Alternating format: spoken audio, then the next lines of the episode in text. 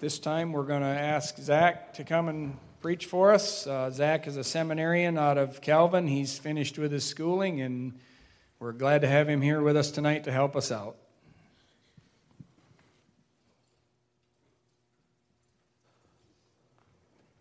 Will you pray with me? Lord God, help us to know your ways, teach us your paths, lead us in your truth, and, and teach us. For you are the God of our salvation. For you we wait all day long. Through Christ our Lord. Amen. Good evening. Uh, first of all, thank you all so much for having me here. Um, it's, it's a pleasure to worship with you all this morning. Um, quick introduction my name is Zach, as was mentioned. I just graduated from Calvin Seminary this last May with my Master's of Divinity which is a really strange title to tell people. Um, it makes me sound a lot better than I am. The last four years, I've been working at a church plant out of Caledonia, Michigan, which is about an hour or two and a half hours south of here. Um, my title was the director of worship, but I soon came to find out that the director of worship at the church plant, uh, the better title would be director of anything we need.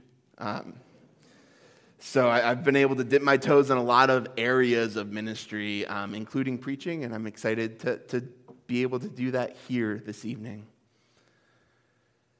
So this morning, or this evening, sorry, that's going to take some getting used to. I haven't preached at an evening service in about three years. So um, this evening, we're going to be looking at this book in the Bible called the Psalms. Um, you may have heard of it. It's the biggest one in there. If you open your Bible up, it's right in the middle. Um, and if you want to do that now, we're going to be looking at Psalm 42 um, in a second. You know, as we're nearing, actually, as we are at Labor Day, which is kind of this, this unofficial end of the summer, I'm sorry to break it to you all. Um, I've been kind of thinking of this idea of, of creating playlists, or I've been dabbling in creating playlists the last three months. Um, whether for long drives or vacations or, or beach days or, or just something to listen to while I'm at work. I don't know about you, but, but when I create a playlist, I usually turn to a bunch of, of old songs from my lifetime that, that remind me of people or places or, or moments in my life. Songs that either uh, pump me up or songs that can, can relax me a little bit regardless of, of what that song does to me, there are always songs that at some point in my life have, have spoken to a certain experience I have had. I turn to songs that either musically or lyrically give honest expression to my human experience, songs that I can connect to. And that's what we're going to do today. We're going to look at one of these ancient psalms, songs of Scripture that gives honest expression to the human experience.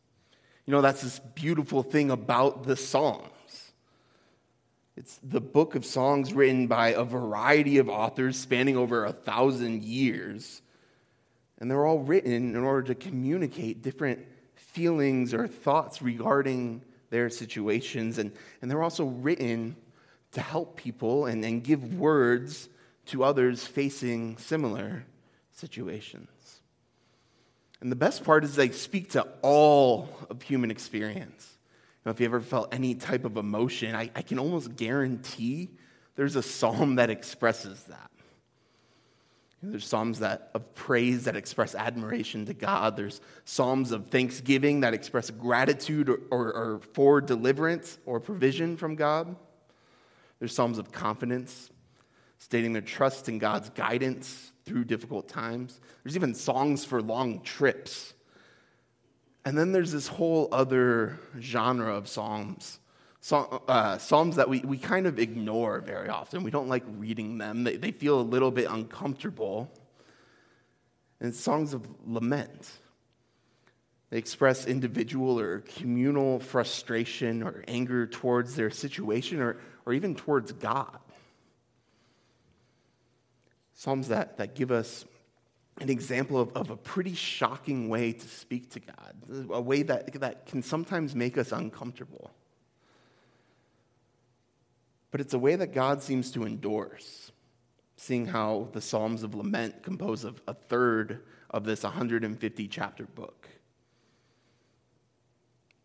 These Psalms provide us a way to express our deepest emotions. And we see that in Psalms 42 and 43, which we're about to read. And, and usually I don't read two chapters, I don't make my sermon on two chapters of the Bible, but, but you'll see here that these really kind of go together. And in fact, there's this refrain that appears in both of them. So let's read that together.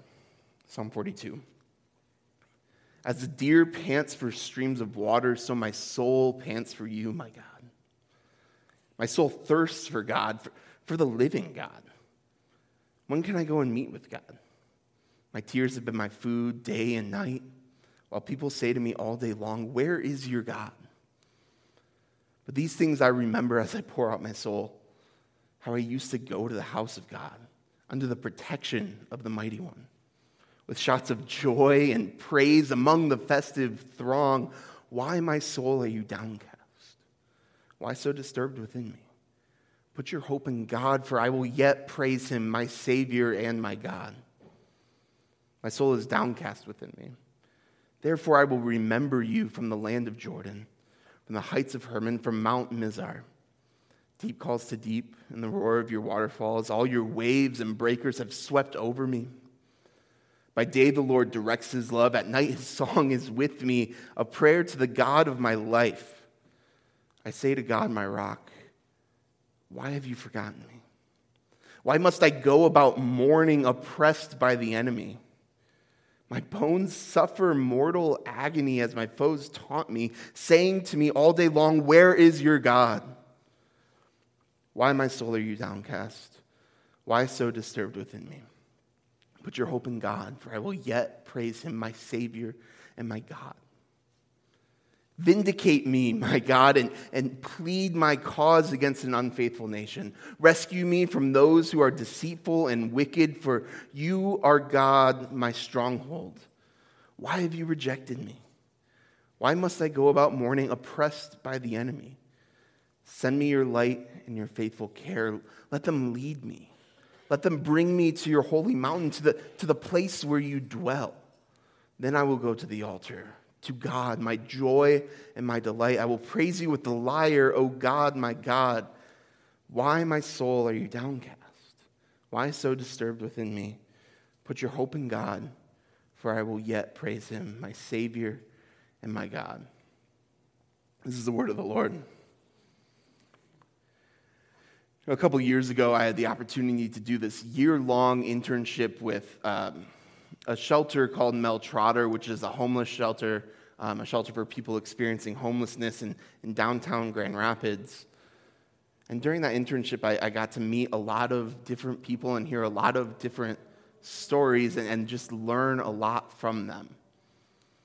There's one thing that I really, really found interesting. Um, do you know what the number one reason that causes people to experience homelessness?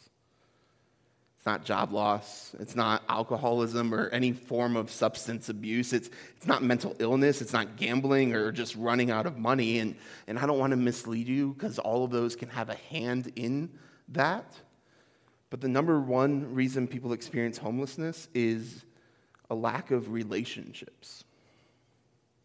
The majority of, of those people have, have either burnt out or lost most, if not all, of, her, of their close relationships. You know, if I were to lose my job today or if this whole pastor thing doesn't work out for me, I have friends that I can turn to. I have connections, I have relatives, people that would happily provide me with work until I figured out what my next steps are. If I got kicked out of my apartment, I have friends who would happily let me sleep on their couch. I have parents who would probably less happily let me move back in with them. I'm lucky to have these relationships that, that many people don't have. The thing is, it's not always burning relationships that, that ends those relationships. I met a woman who was staying at Mel Trotter whose parents had long passed away. And within the last two years, she had lost her husband and her two adult children. And in the midst of all this loss, uh, she ended up, she fell into a deep depression, lost her job, lost her house, and with no one to turn to, she had to turn to Mel Trotter. And, and I think that's my greatest fear. Not, not homelessness, but, but losing people I love. And I'm willing to bet it's up there for you too, to have a relationship end. Whether it's through death or growing apart from someone or just being rejected. We're created to be relational beings.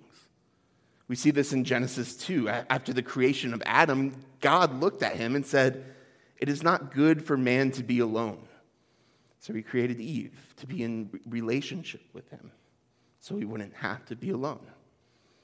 We see this in the Trinity the, the Father, the Son, and the Spirit constantly uh, giving and receiving from one another, constantly lifting each other up and, and humbling themselves, living in constant community and communion with one another.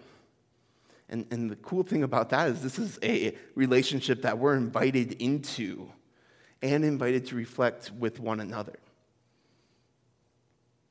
We're created to be relational beings. But what happens when that person that you desire to be in relationship with doesn't have the same desire? Or to take it further, what happens when it's God that doesn't seem to have that desire? I mean, have you ever felt that God wasn't there? That he wanted nothing to do with you or, that he has forgotten you, abandoned you? Times where you just wanted to cry out, Where are you? We see that in our reading today. The psalmist is going through that situation. He's experienced what a perceived absence of God feels like, and he's in the midst of this true dark night of the soul. The psalm opens up with this very vivid image of a deer desperately searching for a stream to drink from, panting from thirst. As the deer pants for streams of water, so my soul pants for you, my God. I love the use of thirst here. It communicates an immediate need. Psalmist could have gone with hunger, but, but he went with thirst. And, and there's a reason there. You see, the, the, the senses of hunger and thirst are very different. Hunger is typically just a response to a habit. If you eat dinner every day at six o'clock, your body knows to feel hungry at around six o'clock. Some of you might know what I'm talking about right now. Or my dog, he eats every day at five, and every day at five, he finds me wherever I am in the house and starts whining until I fill up his bowl. And that's why people who fast multiple days usually consider the first few days the easiest or the, the most difficult, sorry. And then after day four or five, you you break the cycle and your body no longer feels that intense hunger. But with thirst, it's different. They say as soon as you feel thirsty, you're already dehydrated. As soon as you feel thirsty, you're already in need for water. And as much as our body needs water, our souls need God. Our souls thirst for the living God which is this nice play on words. You see, in times of drought, streams aren't just water anymore, they're living water. In times of spiritual drought, God isn't just God, He's, he's the living God. But the psalmist is longing for the living God, and, and people don't long for things that they have. The Psalmist no longer feels like he's in the presence of God, feels forgotten and abandoned and he longs to be in relationship with God once again. And he's not just spiritually distant, he's physically distant from God. Says, Therefore, I'll remember you from the land of the Jordan and highlands of Hermon from Mount Mizar. And, and we don't know when this psalm was written, whether it came before or after the Jewish exile, but but either way, the psalmist has been physically distant from the temple, which is the place where the Jewish people believed God presided. And he'd been away for a while. And he's feeling that distance. So he does a few things in, in order to try to reconnect to God. First, he, he pleads with God. He asks him why. hoping to receive an answer. Verse 9 it says, I say to God, my rock, why have you forgotten me? Why must I go about mourning oppressed by the enemy? He affirms God's sovereign love, trying to appeal to him. He says, By day the Lord directs his love. And then he sings. At night his song is with me, prayer to the God of my life. He looks at past experiences in verse 4 these things I remember as I pour out my soul, how I would go with the throng and lead them in procession to the house of God with glad shouts and songs of praise, a, multitude keeping festival. He thirsts for God, which we talked about. In Psalm 43, we, we start, see him start to make demands and try to bargain. And lastly, he preaches to his soul. It's the chorus of the song. it's this contrast between what he knows and what he feels. Why, my soul, are you downcast? Why so disturbed within me? Put your hope in God, for I will yet praise him, my Savior and my God. His head and his heart are, are in this battle with each other. He knows deep down God is still with him. Otherwise, what would be the point of, of any of this? Why would he cry out to God if he didn't know that deep down he was there? And yet his heart is telling him he's forgotten, telling him he's abandoned. And despite all his attempts to rekindle this relationship, it, it doesn't seem to lead anywhere. By the end of Psalm 43, we see him still trapped in the hopelessness, feeling forgotten, abandoned in the midst of a deep depression. And the thing is, if we only had these two Psalms to look at and, and we ignored the rest of Scripture, we might agree that the psalmist, with the psalmist, and, and we would probably feel like there's no hope for us either. But luckily, we, we don't end there. We have all of Scripture, we, we read it as a whole, we know the entire gospel story. See, the psalmist writes this psalm with hope for the future, but we can read it with knowledge of and confidence of what has already happened. See, we know we're sinners. We know we're broken. We, we don't live up to our own standards, let alone God's standard. We were created in God's image, and yet we constantly fall short of His goodness. And that fact alone is enough to create a separation from us and God, from us and the source of life. And as the psalmist finds out, there's, there's nothing we can do to, to reconnect. No amount of questions we can ask or, or demands we can make, no amount of praises we can sing, no amount of thirst or desire that can reconnect us with God. No, we can't do it on our own. But God, who is rich in mercy, out of his great love for us, wasn't content to leave us there, wasn't content with this separation. He desires to live in community with us. And, and so he sent his son to dwell among us, to experience what it's like to be human, to suffer, and to die on a cross. And do you remember what happened on that cross? It went dark. Jesus cried out, My God, my God, why have you forsaken me? You see, God abandoned his own son on that cross so we would never have to be. Jesus was forgotten so we would never have to be, to, to show that God never intends to leave us. Jesus died, and, and in three days he rose again, and 40 days after that he ascended into heaven, and then what happened? The Spirit was poured out into the hearts of all believers. The, the promise that God is going to stay with us and be a part of us. God hasn't abandoned us, He, he hasn't forgot us, and He wasn't content to leave us where we're at. He wants to maintain the, the closest possible relationship with us. And then the church was created. The fellowship of all believers, a community that is praying for one another, lifting up and, and exalting one another, giving and receiving from each other, rejoicing in the good times and lamenting in the bad times together. And that's what we're called to be as the church a community for those who don't have a community, a family for those who don't have a family, people who are committed, uh, committed to living in relationship with one another. And not just on the surface, but, but true, deep relationship.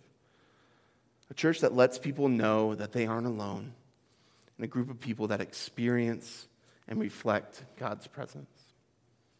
Will you pray with me? Heavenly Father, Lord, we come to you, some of us feeling great this evening, and, and some of us really feeling that distance. Lord, help remind us of your presence, of your love for us. And Lord, help us reflect that love and that presence with our relationship with, with one another and with, with the community around us. Lord, help us remember your presence as we go about our lives. And it's your name we pray. Amen. I don't know what's next, so okay.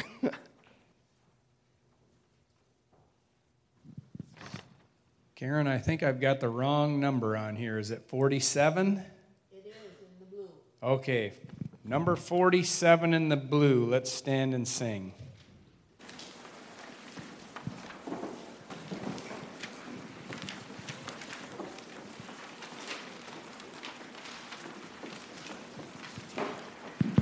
We'll do all the verses again, Karen.